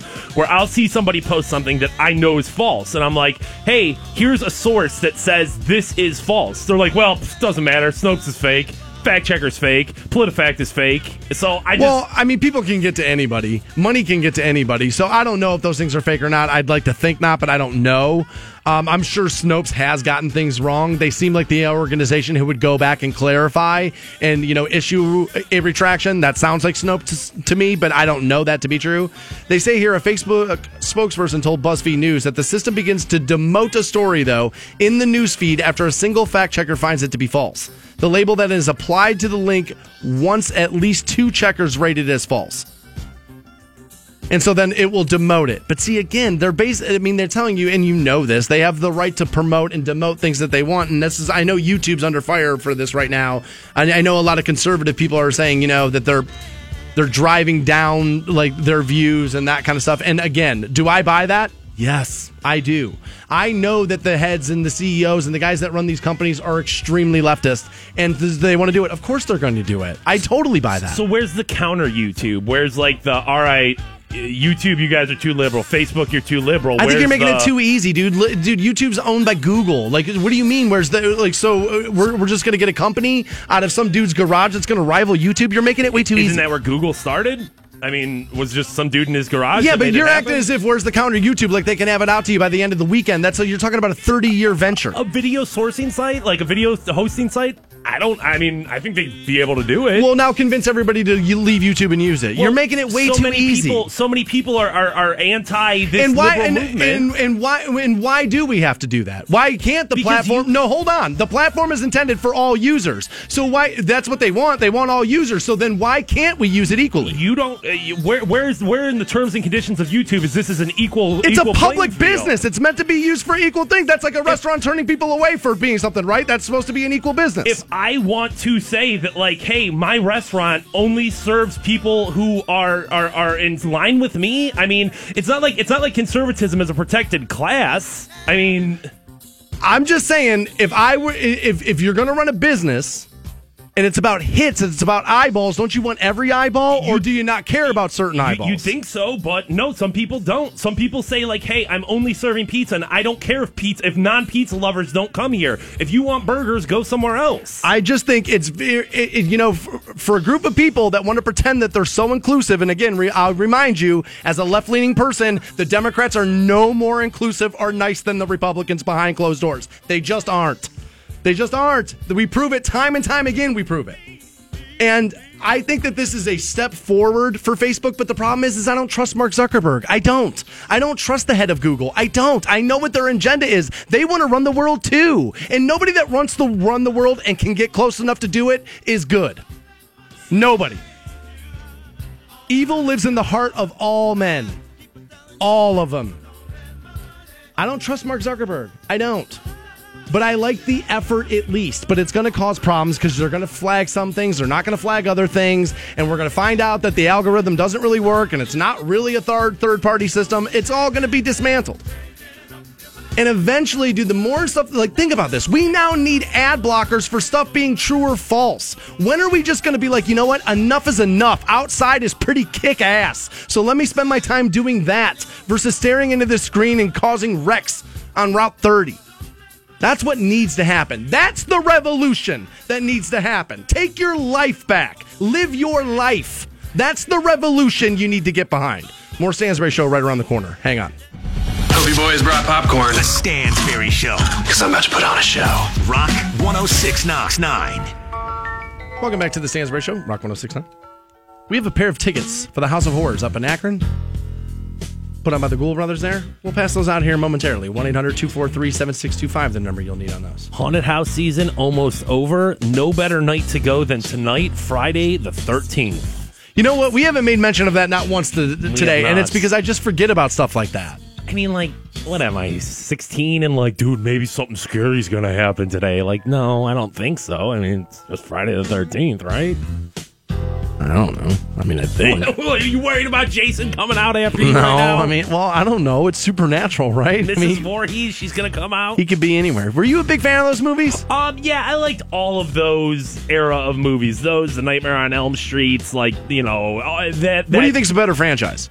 Um, probably. I mean, I know there's more Fridays, but they went off the rails, Yeah, that's what right? I was gonna say. Is that they they lost a lot. If I'm going to go franchise versus franchise, I'm probably going to say uh, Nightmare. But if I'm going movie versus movie, I'm probably going to say the first um, uh, Friday the 13th over the first Nightmare on you Elm think that Street. holds up? Like, if I go home today and watch it today, does that hold up? You're going to have to understand there's going to be cheese on it. I watched the. Um, I like things with cheese on it. um, I watched. Says the, like uh, it's bad. I watched The Wishmaster not too long ago, and I was like, "Yeah, dude, I really like this scary movie when I was a kid." I don't remember Wishmaster. That was one of those crappy, scary movies from the early '90s, mid '90s, and I watched it, and I was just like, "Oh my god, this is bad." So, eh, eh, yeah, I think you're gonna have to go in there with at least a little bit of What's the scariest nostalgia. movie, do you think? Eh, the scariest movie? I don't know what I'm going to say for the scariest. I will say my favorite scary movie has is and always will be Scream. Um, it was just the perfect movie at the perfect time where it was like, yes, this that is what I movie want. is so 90s. Right. And it it does. It sums up that era of movie making, of culture, of Yep. everything. That movie does kind of nail the 90s. And it was I was probably came out in like 97, 98, so I was like 14 Rose years McGowan's old. in that. Yep, and I was like and that was just that will always be like what scary movies are supposed to be to me. yeah, I So I'm remember that. Scream. Like that was a thing because isn't she blonde in that movie? And like people kind of freaked out because Yeah. Rose McGowan was blonde in that movie. She was so hot in that movie. What do you uh, what do you got on the scary movie docket over there? Well, I, it's it's hard for me to separate myself from Nightmare on Elm Street because my brother had a date over, and like they were gonna watch like a VHS copy Right. of it, and I was just a little kid, Right. and um. I, I was just I just wanted to be cool and hang out with my older brother and his friends and stuff like that. right, And he just wanted to get her hands on her pants and Yeah. stand, fat little Stansbury over yeah, my brother's just trying to get to Finger Town on some cheerleader from Chamberlain, you know what I mean? And there I am, like just, just fat, jumping, like, no, I want to watch movies. and they had a couple of VHSs, so my brother was like, well, you know what? We're just gonna watch Nightmare on Elm Street first, figuring that it would scare the crap out of me, and I would run away. And sure enough, I did. I ran up the steps. I was like, I don't want it, man. And it was, dude, it was terrifying. Um, and it really is. I mean, you look back at that movie, and you know, Freddy has obviously become the hero, or at least anti-hero of those movies. And people, you know, dress up like him for Halloween. People will, Which is weird. He was a child him. molester. Exactly, dude. I mean, he was he was burnt alive for banging kids, and now it's like, no, dude, I'm gonna put a tattoo of him You on know, me. dude, that honestly, that storyline is so. If you really think about Nightmare on Elm Street, how edgy that storyline is. And everybody just swallowed that movie in Yeah, the 80s like it was no big deal. I mean, it starts with like a d- damn near a gangbang in the first screen of the movie. Like, th- there's an orgasm as like the first scene in that movie. And then she's like dragged all over the ceiling. And think, I mean, dude, that movie was crazy edgy. Um, yeah, go back and watch it today, dude. I think that'd be a good. Uh, I think that'd be a good Stansbury afternoon. Fall No- asleep in the middle of it. Watch. No, no honorable mention about the Halloweens, huh? Um, I don't know. Halloween's are another one of those things that went on for so long. I think I started to like. I mean, like by the time Halloween H two O came out, and I was just like, all right, All right, enough. Well, I, which was the one in space? Yeah, or oh no, no, that was was Jason. space, yeah, where he like froze that guy's head and then smashed Right. it open on the. That was cool. I, I, did uh, like that. What about the um? Did you see the Freddy versus Jason? that movie? one I did like. That yeah, I did. I, did I know like Mushroom that. Was on the soundtrack of that one. Oh, I, I remember. I, was. I remember that soundtrack. Yeah, I remember was. uh, everybody in Cleveland was like, "Oh my god, Mushroomhead's on that soundtrack. It's so cool." That movie was pretty cool. I'm just trying to think of some other franchises. Some other the big ones. Yeah, I just I, I mean I like horror movies and and I like scary movies. Um, I'm an easy scare. Um, I think it's hard to make a good one these days. Well, because so many people, what they try to do with scary movies these days is, Is try, gore. Well, well, they try to keep it PG thirteen, where it's like it was one or the other, where you're like making a PG thirteen scary movie, and Fair. then you can't go far enough, or you go over the top with like gore porn, where it's just like, oh my god, dude, enough of that. Like, uh, y- I don't need all of this. right, this. where like that true to the heart, like late '80s, early '90s, like that that that goriness of that. I feel like that era is, or that that section's not represented anymore. I uh, I mean, The Hills Have Eyes were good. That was pretty good. I mean, I guess. I mean, again, I was watching this thing on Spielberg the other day. You, I mean, I don't know if Jaws is necessarily a horror movie, but it was definitely a scary movie for its time. Scary movie, not horror movie, though. I mean, like, Yeah, it's not a horror movie. That that's true. It's not a horror movie. The, the, the Exorcist and stuff like that. I mean, those are horror movies. There's plenty of movies where you're a little bit like, oh, scared, but I, I can't put that. What about Poltergeist? Were you a big fan of that? Um, I think I saw it as a kid. I don't. I think I was just too young. Enough. I think I was just a little too young for that. Um, I uh, yeah, Scream was good. The Friday the Thirteenth movies. I mean, the first three of those were real good. Um, the Nightmare on Elm Street. Uh, e- I don't even. Well, I barely remember the reboot, but I remember thinking like, this isn't as good It as I want. Yeah, this isn't as good as I wanted it to be. I wonder. You think all that stuff will be on TV tonight? Um, if not on TV, I'm sure Netflix has a decent amount of stuff on right now. I'm sure that like you know these these different streaming organizations know that now is the time for scary movies. So uh, I bet you there's some of the classics. Child's. Play and Chucky Tucker tweets in. I was never a big big fan, but those movies did seem to scare people. I remember I remember I always like kind of thought those were funny like even as a kid like like those Chucky movies. I always felt like I was kind of watching like Problem Child rated R. You know what I mean? Like Yeah, that's uh, that's a great analogy because that is what it is. Uh, I you know I like the Stephen King stuff, like you know what I mean, Pet Sematary and like that kind of stuff. Which although Pet Sematary does not hold up today, like you see those pets and stuff like now, and it's like ooh, ooh, that's a little good. rough. Which you would think now that it's been kind of redone, Right. that maybe he might be thinking, you know what, there's an opening here. Let's just go up and down my catalog. well, I mean, it made a ton of mo- money too, so I'm sure that Stephen King's not just sitting there like, "Yeah, you know what? I've made enough money." No, I'm sure he's thinking that exact same thought of like, "Yeah, we'll do another one of these." Uh, somebody's telling me I should watch Cabin in the Woods. Apparently, that was uh, that was really scary. A lot of people saying Saw, and I will admit, I saw I I saw Saw. I saw the first one, and it wasn't in the theater. And my girlfriend Kim at the time came home and said, "Hey, I have this movie." She was working on a morning show. I was doing afternoons, and she's like, "Hey, she's like the movie studio sent me this in an advanced copy of something." And I said, "Okay," because they had no idea Saw was going to be what Saw is. And she's like, I got an advanced copy of something, and they say it's like going to be one of the scariest movies ever, or whatever. And it's like, the, you know, this it's going to be like legendary or whatever. And I was like, oh yeah, that's what they always say when they send you the press release, right? So we put it in and we watched it, and then you get the hook, like the twist of the movie at the end, and we both just looked at each other on the couch. Was like, I never thought of that. And so then we we we that was the one of the movies that we we stopped it when it was over and watched it immediately again right there in the moment it is one of those things now where it's like easy, like song, yeah, yeah, yeah. But at the moment when that movie came out, it was it, that that took the nation by storm. People sending in some more modern ones. Uh, the Grudge, uh, Gerald's Game, The Babadook is is is awful. I watched it on Netflix, and that movie sucks. I don't know any of this stuff. This is all. This is all. I think these like these new age, like, hey, dude, you're gonna like this one. Um, I I did not like the Babadook, but Gerald's Game, I guess, is is is one of these, and The Grudge. People are telling me Hellraiser. Um, again, a pretty decent series. Uh, again, this guy saying Matthew saying the Rob Zombie movies were pretty good. And here's the thing: Some of them. House of a Thousand Corpses was pretty good. I liked that movie. The Devil's Rejects, I felt like, oh, great, we're back to the jar one too many times here. It was good, not great. And honestly, I did not care for his Halloweens. I'm not going to go hyperbole and tell you that they sucked or they were the worst scary movies of all time. But I watched both those Halloween movies and I went, uh, uh, okay. Like, I didn't think they were great. Um, another Rob Zombie movie. I think it was uh, Lords of Salem or Witches of Which- Salem or something. something like that. I did not see that That one. one was okay. Didn't see it. It was it was pretty good. Um, the thing I'll tell you that you might, or the reason you might want to watch it is because radio plays a big part of it. Like Sheri Zombie is a radio show host, so it's Really? a lot. So it's a lot of like stuff where I'm like, oh yeah, yeah, yeah, yeah, that's my job. I know that. So like, And I, wish don't- somebody would come in here and kill me because I work at Rock 106. Gordon Ramsay is exposing a huge problem with the restaurant industry. We'll ask Fantone, who's worked in every restaurant in every state in, in this entire country, whether or not this is true or not. Find out next on Rock 1069. The Stansbury Show. I have got to get in on this. Rock 1069. Hey, guys. 1069. Welcome back to the program. We'll pass out those House of Horror tickets here momentarily. 1 800 243 7625, the number you need on those.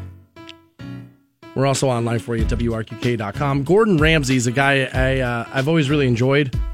Um, I find some of his shows, now I don't watch a lot of his stuff anymore, but early on, like the F word and like all that kind of stuff I was into. And Yeah, once he did his thing, it was like, all right, hey, in the beginning it's cool, and now I just know he's putting on, so it's like whatever. Well, I'm just surprised like he hasn't been a target of the oh my god, look he screams in women's faces when he, he's on TV. He's a sexist. He's this. I can't believe they've never run him through the ringer on that kind of stuff, but they don't. But he's been in the restaurant industry since the 80s.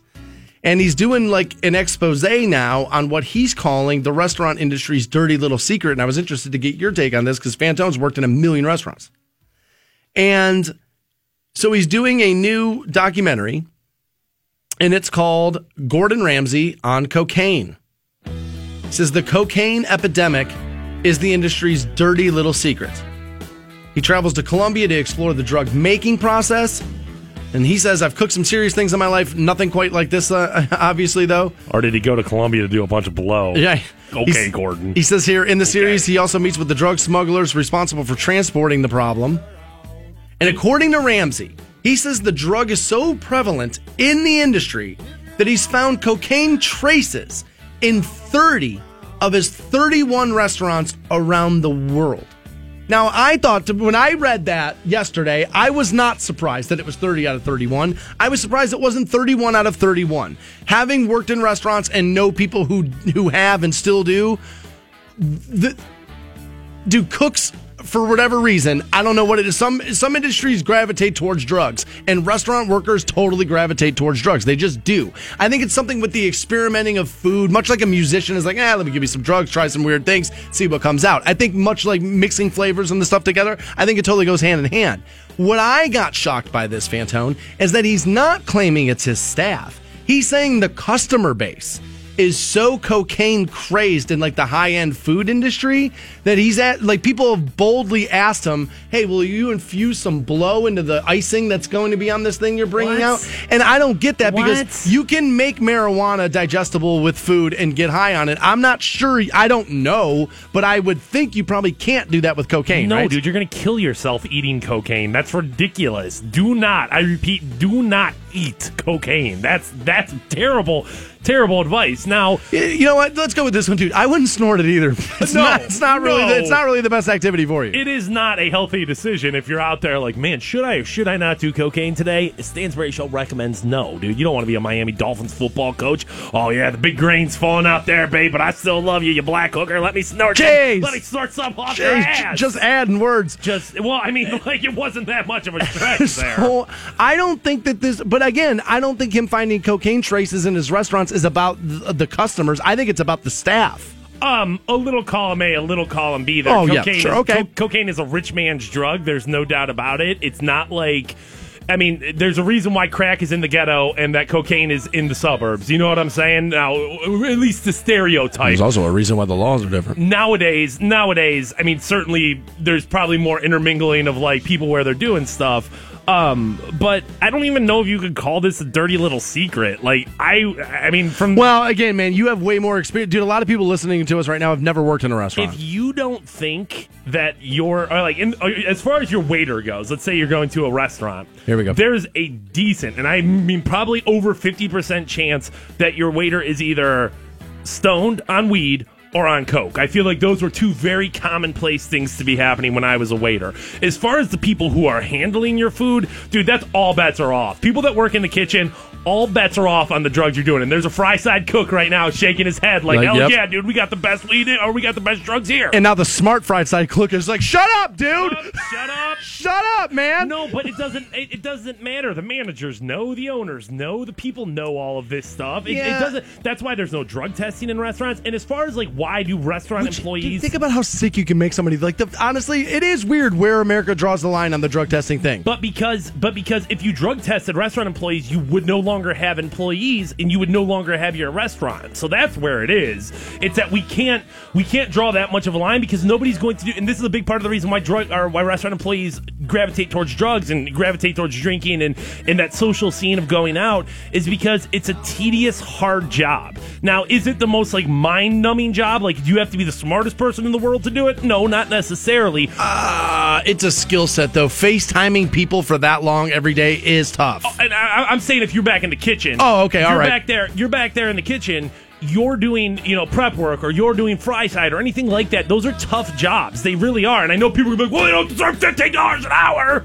But those are tough jobs, and they do gravitate like that monotony, that that same thing day after day after day. well, especially in high high end restaurants, you're there early in the morning, getting that menu ready and getting, you know what I mean? What are we making tonight? I mean, it's not like I know a lot of the two for twenty five places are like, you know, open up the microwave, slam it in there. But what Gordon Ramsay does isn't that. Even dude, I mean, even if you're slinging two for twenties, dude, you're out there, your back hurts, you've been working hard, it's hundred degrees, you don't get a break, you're not making enough money. You know, you've got three kids, one of them you're paying child support on. I mean, maybe just- if it starts to stop snorting blow, you'd be, be making enough money. But at no time in my life, and God knows I've worked in radio for the past 10 years, at no time in my life did I have more of an issue with drugs than I did working in restaurants. It was always available to me, it was always there. Being done on the job right in Oh, front of you. Dude, I can oh, Yeah. I can just remember just being like a like damn dude, I am ridiculously high right now and going out there and being like, "Hey, my name's Matt. I'll be I'll be taking care of you guys today." Um a thing about it is too is you often get drug dealers within restaurants. They know number 1 there's an audience there. It's a good second job They- to throw right. people off the trail of like, where's all that money well, come and from? you have a built-in a built-in clientele. clientele, and though that clientele, those waiters and waitresses get cash money every day. There is nothing worse for a drug addict than being handed money, cash money every day, because it's like, yeah, dude, upload this 150 on coke right now. Who cares? I'll make this money back tomorrow. Let's snort it out in the bathroom. Yeah, I mean, I've definitely seen I've seen enough bartenders in my life, having been a bartender. Which, by the way, I'll be behind the bar tomorrow night at the Agora. Um, I I've seen enough bartenders in my day as their second job. They're coming into their second job that night, and they're just like, dude, I just need to blow these three rails down just to get me to through this. Yeah, I I have a guy saying this too. He's like, I don't really get all the hype on the cocaine. There's most of the kids today are on Adderall, which is just as bad in his opinion, and I would agree. I mean, dude, Adderall essentially is cocaine in pill form. I mean, dude, that stuff. Yeah. That Yeah. stuff. I mean, dude, it's it, it's pretty. I mean, dude, I dated a girl that was severely addicted to Adderall. Had, dude, she'd wake up in the morning and would take three of them before she'd get out of bed at the at, at the sharp time of one p.m. Jeez. Um, I, I, I, I, I'm sure restaurant employees across the across the greater Stark County region right now are agreeing with me. This does not feel like a secret to me. One of the things, and you've said this before, is that like if you're new into a town, if you are staying the night somewhere, Ask for the business, busboy. ask a restaurant employee, ask the bartender, In- ask the busboy, ask somebody. In Vegas, it's the valets. Right. You yeah, you ask a dude. Every time I've ever been to Vegas, like in my early twenties when my brother first moved there, it was like, dude, just ask the valet. He's gonna find you anything you want. Yeah, absolutely. Restaurant people are, are totally into that. That's why I'm saying I don't think this is customers is where he's finding the traces of cocaine. I think it's his staff, and he's making it sound like it's us, so it, so nobody says, well, maybe you should shut down 30 of your restaurants until you can get those drug addicts under control. But I again, I think, dude, of course, I don't know why would, people would be shocked to find out chefs are going to experiment with drugs, right? You ever get high and you're like, dude. Doritos on Well- a sandwich. well, right? but- I mean, how do you think Fritos ended up on a sandwich at Subway? By sober people? But the concern is, it's not just like, oh, Come dude, my sandwich artist is stoned. It's is my employee on hard drugs right now. Well, that's a different thing. I mean, you're not just sitting there twacking out lines, like thinking to yourself, "Boy, if I took a a, a, a, a balsamic reduction sauce and put it a salmon drizzle or drizzle on a Well, no, that's salmon- more weed than coke. I would agree. I would Right. agree. No, you're just like, oh my god, I need a cigarette. I'm gonna clean everything in my house. I want to bang, but I can't. Yeah, yeah, you know that is true. When cocaine and sex, it's like you pick one. You're not getting both. You're not getting both. We have a pair of tickets for the House of Horrors. Let's pass those out. We'll take caller 25 right now. 1 800 243 7625. The number you need on those, and remember it because you're going to need them for Vince Neil tickets next on Rock 1069. The Stansbury Show. That guy knows how to party. Rock 1069. Hey guys, you got Stansbury here for the Wake 'em Up. Nine. Welcome back to the Stansbury Show on Rock 1069. We're both in Friday mode right now, buddy. Like we can see we can see the finish line. Two left. we can see it. We both got we both got caught daydreaming there for a minute. I apologize on that. It's all right. We still have a pair of tickets for Vince Neil. We'll pass those out here momentarily. 1 800 243 7625 on those. Uh, online right now at WRQK.com is, and again, I posted something the other day and I was like graphic and people like got on me about it, right? So I had to clear posting this video with my like web advisor here at iHeartMedia. And I said, I, I want to clear this with you before I post it because the woman in the video is topless, but it's like blurred out. Okay. And so he was like, just put not safe for work in front of, of it, and then that should be good enough for us, right? Okay. And I was like, all right. So the woman's like topless, okay? And she's hanging out of the window of the car. I believe this was in the Dominican. And they're like flying down the street. I'm imagining she's hammered. They're like flying down the street and they hit a pole and the woman dies like instantly. Like she smacked her head on the pole. Now, it looks like she would have been really good looking before this happened. But lot less good looking once your nugget goes ping off a light post. yeah, that's not good. That is not good. The video's online for you, WRQK.com. I admit it's not, not the easiest thing in the world to see, but it is online for you. Don't call it graphic. No, no, no. Do not say it's graphic. Okay. Kevin Hogan says he's ready to go Sunday, buddy. Okay. He is. All He's- right. no, here he's we saying, go. He's saying, look, man, he's like, I got a bunch of starts underneath my belt at Stanford. And when they put me in after the second half of the game the other day, it felt like just being back in college for me. And he's like, I'm going to work my butt off all week. And so my guys in my locker room are going to realize I can rely on this guy and that we can trust him to lead us into battle. And he claims I'm going to be just fine. Um, well, I mean, of course, you're going to have that mindset, and like that's what you as an individual have to do. And I, I, I uh, will pat Kevin Hogan on the back and say, you know, brother, get out there and and, and, and rip that shirt off Hulkamaniac style and get it done. But the thing is, is like, dude, you Kevin Hogan are not enough to will this team to a win. You're not Tom Brady, and you're not going to be able to, to put, you know, you're not going to be able to LeBron James it and throw the entire team on your back and carry them uphill. No, you will not. There's dead weight all over that field, and if you think for one second, I mean, how many how many games has Kevin Hogan started in the in the NFL? That's Zero? a good question. Yeah, I don't. Zero? I don't think so. Right? So, like, I don't know how you think that you're going to be the dude who comes out here with zero starts under your belt, with zero offensive weapons, with a running game that is anemic at best, and a, a special teams game that is laughable at best. Um, I don't know how you think you're going to come out here and just like, yeah, I'm the guy. I'll, dude, I'll Aaron Rodgers it. Dude, I'll Tom Brady it. yeah, I mean, No, you you're not. You don't have very many weapons. But you got to say it. Yeah, I mean, he can't come out and be like, "I'm screwed. sucks. I don't know what I'm going to do." I uh Now again, I know people are going to get all mad, but no, I had said, dude, maybe a call Cap. Right? I mean, maybe. Now, I said earlier in the season where I thought the best place to put him, by the way, and this is before all the troubles, I said, put him in New York. You got Odell Beckham Jr., which who you don't now know. I, I, I believe he broke don't, his leg now. But I said he'll scramble around. The offensive line's no good. He'll extend plays. Odell will make catches. Eli's been horrible. Like my idea wouldn't have been bad before before Odell got hurt. But at this point, like I mean, if Hogan, let's say Hogan falters, Okay. which isn't crazy to Not assume even that that will happen, I think it's reasonable to think. then. I mean, what are you going to do? I mean, you're only six games into the season. At that point, like you got Well- ten to go. Like, did, I mean, right? Are you going back to the DeShone Kizer experiment, or are we agreeing that that's over?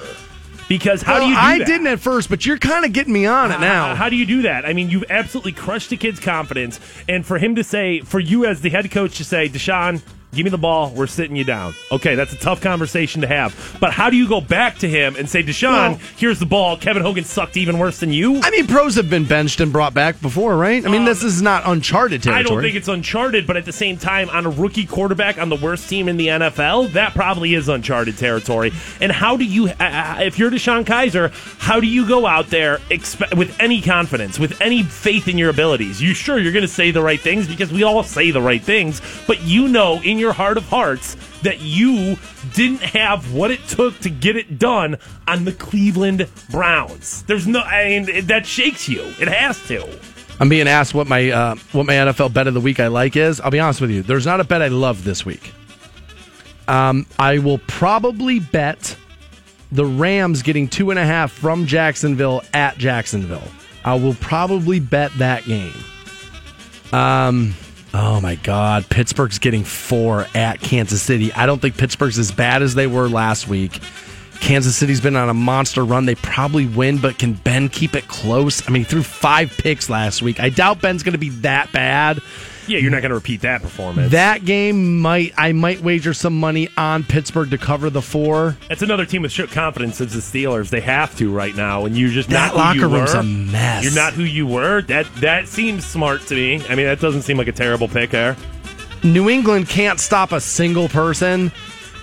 They're giving the Jets nine and a half at New York. Uh, I wouldn't touch that. I wouldn't. Dude, their defense is just too shaky right now. Normally, you give me Brady in that, and against the Jets, I like Brady to cover, but their defense is just too sloppy.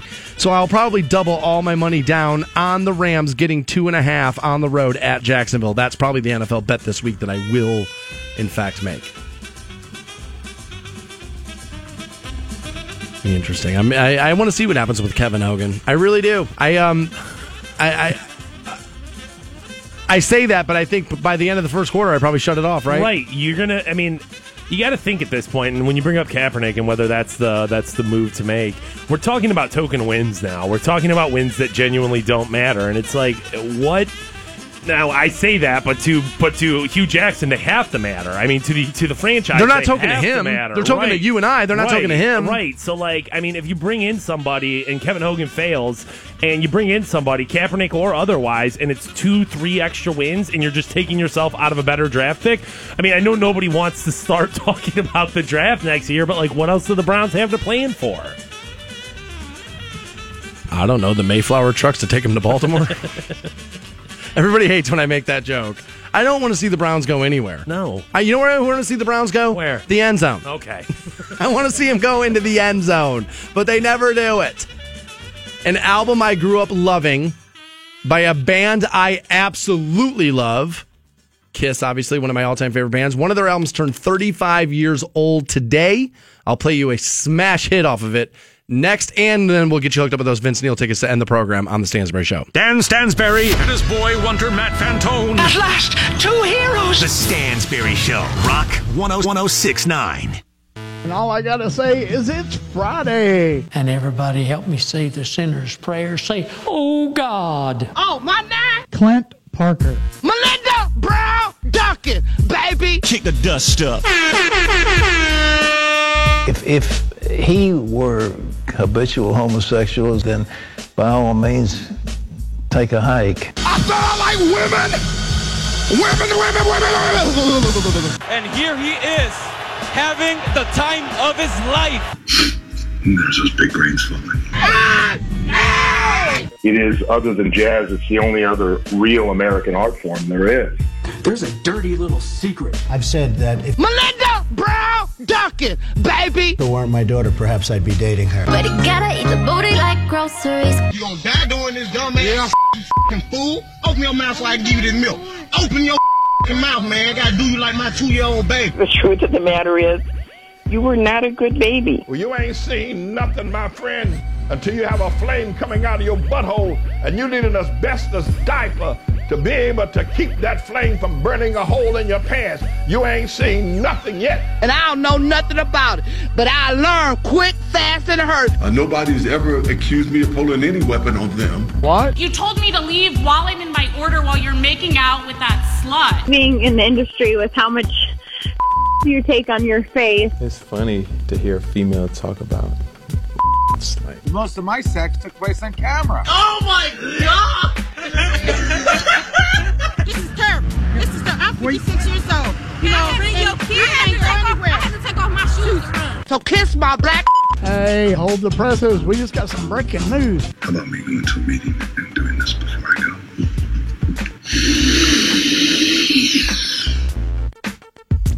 And welcome back to the Stansbury Show on Rock 1069. What a weird place to end that Friday audio reel, buddy. The sounds of it, dude. I'm just like, man, I know what that sound is. This guy's got nostrils on him, man.